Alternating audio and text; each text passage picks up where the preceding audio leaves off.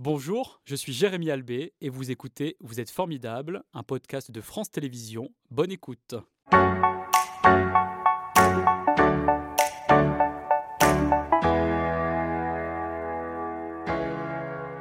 Bonjour Juliette, c'est un plaisir de vous accueillir en ce lundi, matin en direct. J'en perds déjà mon latin.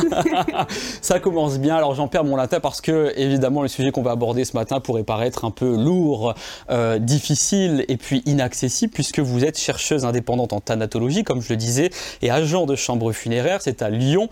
Euh, la thanatologie, qu'est-ce que c'est? Eh bien, euh, on va avoir deux sens. Un sens en France qui va correspondre en fait aux sciences qui s'intéressent à la mort. Ça peut mhm. être les sciences dures, les sciences humaines, euh, tout ce qui va vraiment graviter autour de ce sujet, la médecine, la psychologie. Euh, et au Canada, par contre, ça va correspondre au métier des pompes funèbres. Donc, être thanatologue n'a pas le même sens en France et au Canada. Et au Canada. Et vous, depuis quand vous vous intéressez à l'univers funéraire? Euh, moi, c'est une passion depuis que je suis petite. Euh, souvent, c'est une phase. Hein. Tous les enfants posent des questions sur la mort, sont très curieux à partir du moment où ils comprennent ce concept. Euh, moi, ça n'est jamais passé. Donc, à, 33 ans, je suis mhm. toujours passionnée de ce sujet. Mais qu'est-ce qui vous plaît?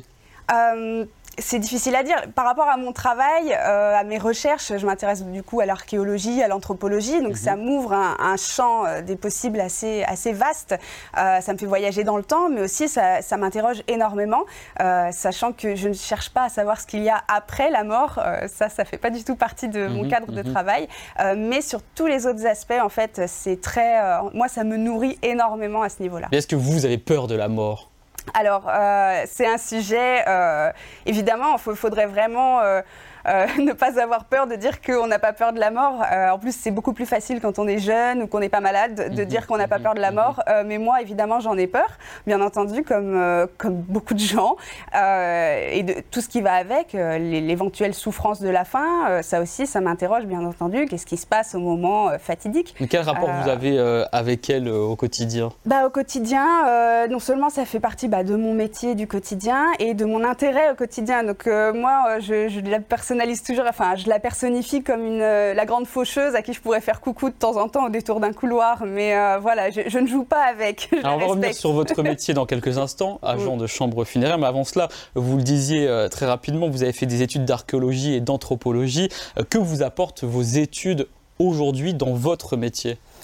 Ça m'apporte une analyse supplémentaire, en fait, un œil différent. Mhm traiter un corps il y a 3000 ans, euh, il y a les mêmes problématiques techniques que traiter un corps maintenant. Euh, on peut se faire euh, les mêmes douleurs. Mais oui, le corps humain n'a pas changé. Voilà, non, le corps humain n'a pas changé. On peut, on peut se faire mal pareil. On peut avoir les mêmes problématiques liées évidemment à ce qui se passe en post-mortem. Mhm.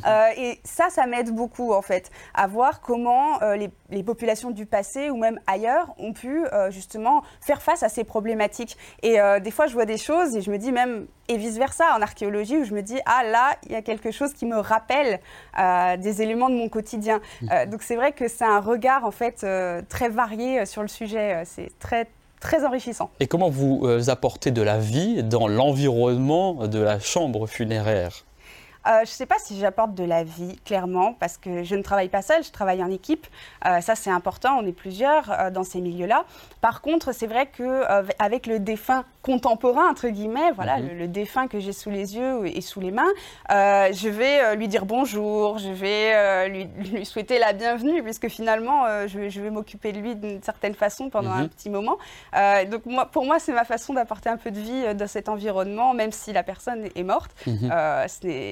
Ça m'empêche pas de le faire en fait. D'avoir une approche respectueuse, bien entendu. Bien sûr, et ça, la loi le dit clairement, hein, le mhm. respect ne doit pas partir euh, au moment de la mort. bien sûr.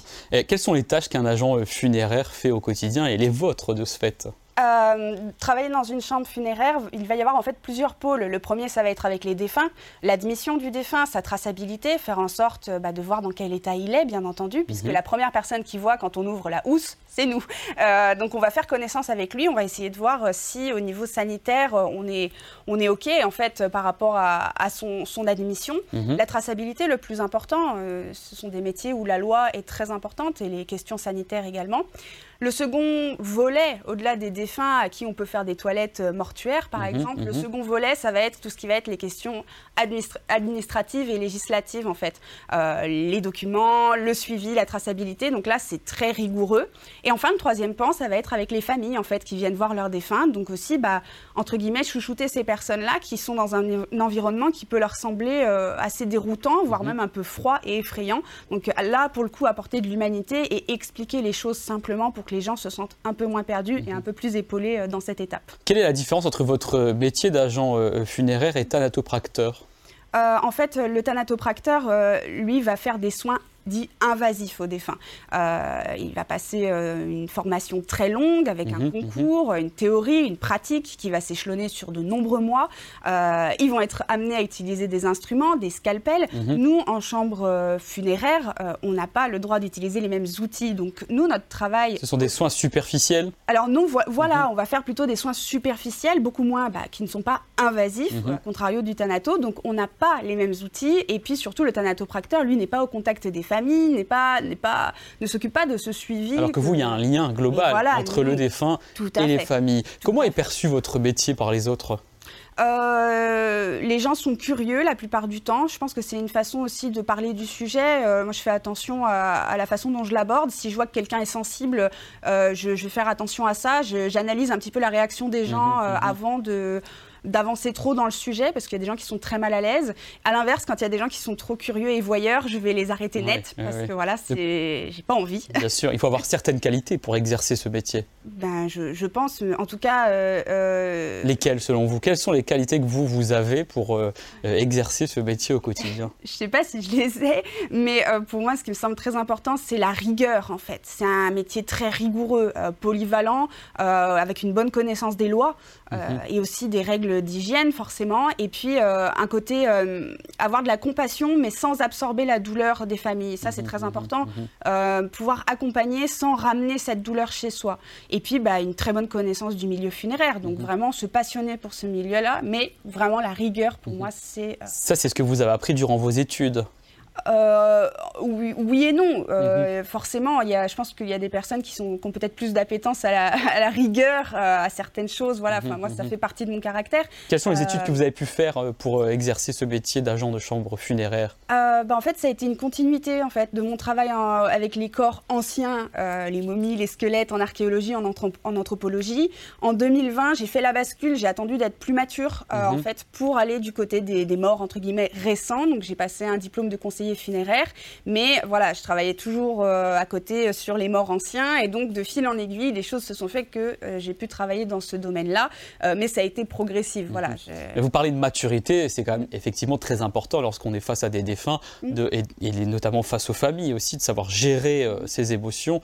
Ça, ce n'est pas quelque chose que vous apprenez lors de votre cursus c'est pas inné mhm. pour moi. Il euh, y a certaines personnes qui se disent j'ai vécu un deuil donc je suis apte à accompagner les gens. Non, euh, chaque deuil est différent, chaque deuil est exceptionnel. Il y a une analyse à faire des familles et de la situation. Euh, on ne peut pas transposer son propre vécu. Ça mhm. peut aider sur certaines situations, mais on ne peut pas le transposer. Mhm. par conséquent, je dirais que ça s'apprend clairement. Ça s'apprend. C'est pas inné. nous aussi, on a envie de pleurer des fois. nous aussi, on est ému, on est touché. Enfin, bien entendu, on n'est pas. C'est pas parce qu'on voit la mort au quotidien qu'on la banalise ou bien, au contraire. Et c'est le jour, au contraire, où on la banalise, euh, qu'on se déshumanise. et le mhm, but, c'est de mhm. rester humain, vraiment. Mhm. Euh, Est-ce que votre euh, métier évolue beaucoup et, et, des nouvelles demandes apparaissent de la part des familles? Oui, les, gens, euh, les gens se posent des questions sur les possibilités euh, qui existent au niveau du traitement des défunts. Bon, de plus en plus de questions autour de l'écologie, par mhm, exemple, mhm. l'écologie liée aux soins, liée aux façons d'inhumer, de crématiser les personnes. Après, moi, euh, dans mon travail, vraiment, je ne le vois pas énormément mhm. parce que voilà, au final, les demandes ne passent pas par moi, ça passe par le conseiller funéraire qui gère tout. moi, je suis un, des métiers de l'ombre, en fait. On me croise, on peut parler avec moi, mais c'est pas moi qui organise ces funérailles. Donc, les demandes, je les vois beaucoup moins. Depuis 2009 vous développez donc votre travail de recherche indépendant autour des rites funéraires, comme on le disait tout à l'heure, et des questions éthiques liées au corps mort. Qu'est-ce qui vous passionne dans vos recherches? Mais c'est un sujet qui est extrêmement vivant, en mhm. fait, euh, malgré le, thème principal. Euh, ce qui m'intéresse, c'est que ça va toujours plus loin. C'est-à-dire que je vais tirer une ficelle sur un sujet, ça va en sortir d'autres. Euh, en anthropologie, en archéologie, tout est assez lié. et puis, bah, je me pose des questions évidemment sur les aspects contemporains. Donc, au final, je, ne m'arrête absolument jamais. et, c'est, je pense, la, recherche d'une vie, mhm. clairement. Et vous partagez ces résultats donc sur votre site internet, le Bizarreum, c'est ce que l'on voit là avec votre logo. Voici un exemple parmi tant d'autres que j'ai pu lire.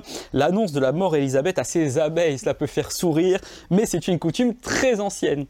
Euh, oui, en fait, quand euh, la reine Elisabeth II est, décédée, là, il n'y a pas très longtemps, euh, il y a l'automne dernier, c'est en septembre dernier. Donc, ça fait mhm. quelques, quelques mois. il y a une nouvelle qui, est, qui a été annoncée, c'est que l'apiculteur royal a annoncé aux abeilles que la reine était décédée. Et en fait, beaucoup de gens ont ri sur les réseaux sociaux à cause de cette information. Mais par méconnaissance, finalement. Bien, voilà, parce qu'en fait, c'est un usage qui n'est pas du tout royal à proprement parler. C'est quelque chose qu'on retrouve beaucoup dans le monde rural euh, dans les archives et dans les usages. Encore mhm, maintenant, il y a mhm. des apiculteurs qui parlent à leurs abeilles. Et en fait, prévenir de la mort euh, de son apiculteur ou de son, de son entre guillemets, patron, j'ai mhm, envie de dire, euh, fait partie en fait de coutumes dans le monde rural. Et s'intéresser à la thanatologie, s'intéresser aux raisons de, de, l'existence de ces pratiques, en fait, permet d'avoir un regard beaucoup plus ouvert là-dessus. Mhm, mhm. Et donc, cette histoire d'Élisabeth II et de ses abeilles n'était pas si étrange que ça, au final, au regard des pratiques euh, funéraires. Alors, vous êtes l'autrice de plusieurs ouvrages, dont Funèbre, Tour du monde des rites qui mènent vers l'autre monde aux éditions du Trésor qui est paru en, 2020. Un, ouvrage qui nous montre hein, que les rites sont parfois étonnants, euh, notamment en Écosse ou encore euh, à la Nouvelle-Orléans. que se passe-t-il là-bas? Euh, c'est un ouvrage que j'ai voulu pour le grand public en fait et euh, j'ai fait des ponts entre des pratiques plus anciennes et des pratiques récentes. Euh, en Écosse, on va avoir dans certains cimetières en fait des sortes de cages qui, sortent du, sol et en fait ça va être l'occasion d'une plongée dans les usages du 19e mhm. siècle autour de la peur des vols de cadavres en fait puisqu'il y avait des trafics pour alimenter les écoles de médecine et les personnes du 19e siècle en Écosse avaient très très peur d'avoir leurs cadavres volés. Donc on a encore dans les cimetières, euh, pour les personnes qui visitent les cimetières, parce que ce sont des promenades très agréables, mhm. euh, l'opportunité de voir en fait ces cages, ces mort saves, ça s'appelle.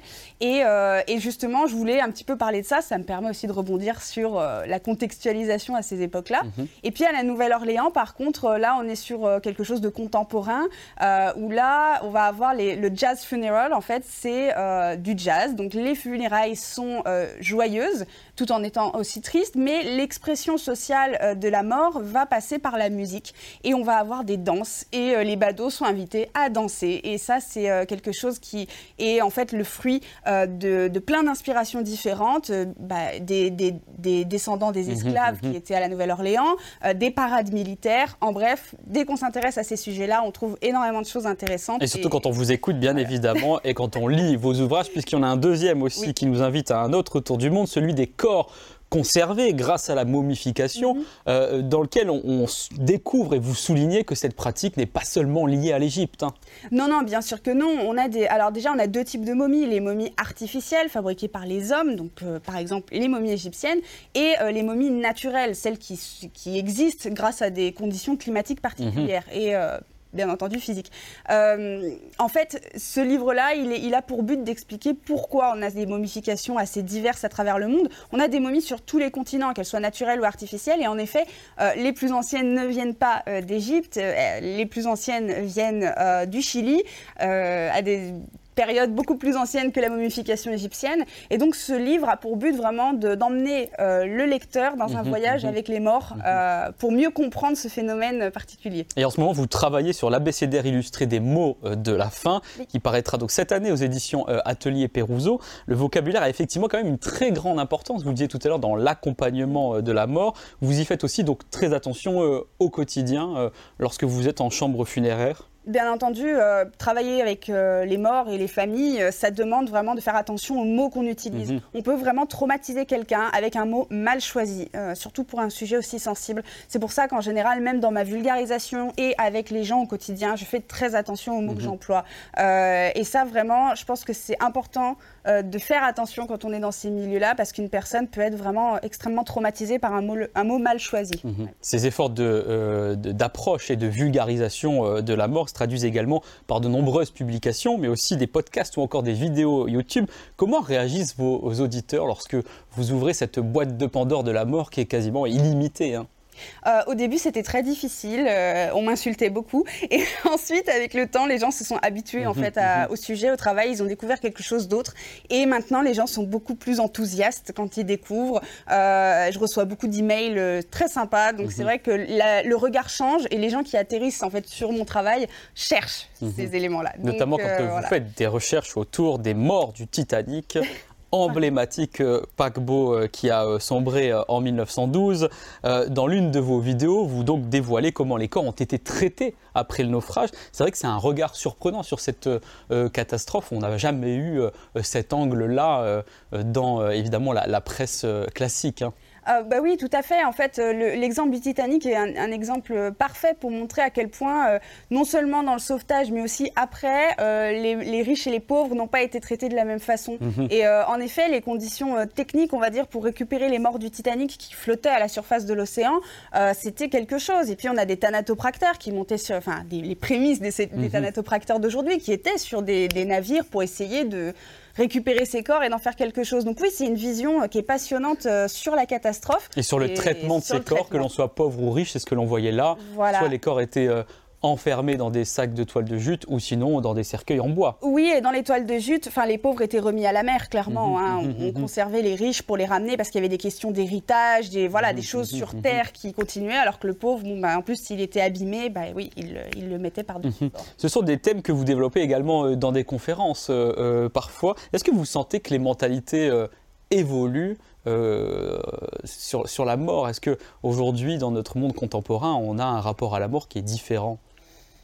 Euh, oui et non. Hein. Le, public qui s'intéresse de base à ces sujets-là euh, va, va être très ouvert sur le dialogue, mais il y a beaucoup de gens qui, qui, ont très très peur. Euh, par contre, je vois de plus en plus de personnes qui me contactent, de gens qui sont intéressés par ces sujets-là, qui ont envie éventuellement d'en faire un métier ou d'en faire des études. Donc je me dis, ça éveille aussi quelque chose. Il y a des personnes qui ont peut-être cette, cette, vocation, entre guillemets, que moi j'avais plus jeune aussi et qui m'a poussé à faire tout ça. Mhm. mais oui, je vois qu'il y a de plus en plus d'intérêt pour ça. Après, attention, il faut faire ce métier pour les bonnes raisons et comme je disais, euh, la rigueur et euh, éviter ce côté voyeuriste morbide, euh, c'est essentiel en fait. Bien évidemment. Merci beaucoup Juliette en tout cas de partager cet univers hein, qui était rarement mis en lumière à travers les échanges que l'on vient d'avoir il y a quelques instants. juste pour terminer, quelle est la personne que vous considérez formidable dans votre vie, qui vous inspire? Au-delà de ma famille, euh, moi j'aime beaucoup Angelina Jolie. Donc elle n'est pas morte. non, elle n'est pas morte. Euh, mais c'est quand j'étais jeune, en fait, euh, à l'époque où elle avait ses, frasques, en fait, elle avait, elle avait dit qu'elle voulait, si elle n'était pas actrice, travailler dans le monde des pompes funèbres. Et je m'étais dit, oh, je suis pas toute seule. Et en fait, par la suite, avec le temps, ses engagements, notamment avec des causes, des associations, m'ont beaucoup inspiré pour moi aussi essayer de m'engager, essayer de faire, voilà, de parler de certains sujets, même au cas, dans le milieu funéraire, mhm, dans mes mhm. travaux plus, plus tabou ou plus engagé. Très bien. C'était Vous êtes formidable, un podcast de France Télévisions. S'il vous a plu, n'hésitez pas à vous abonner. Vous pouvez également retrouver les replays de l'émission en vidéo sur France.tv.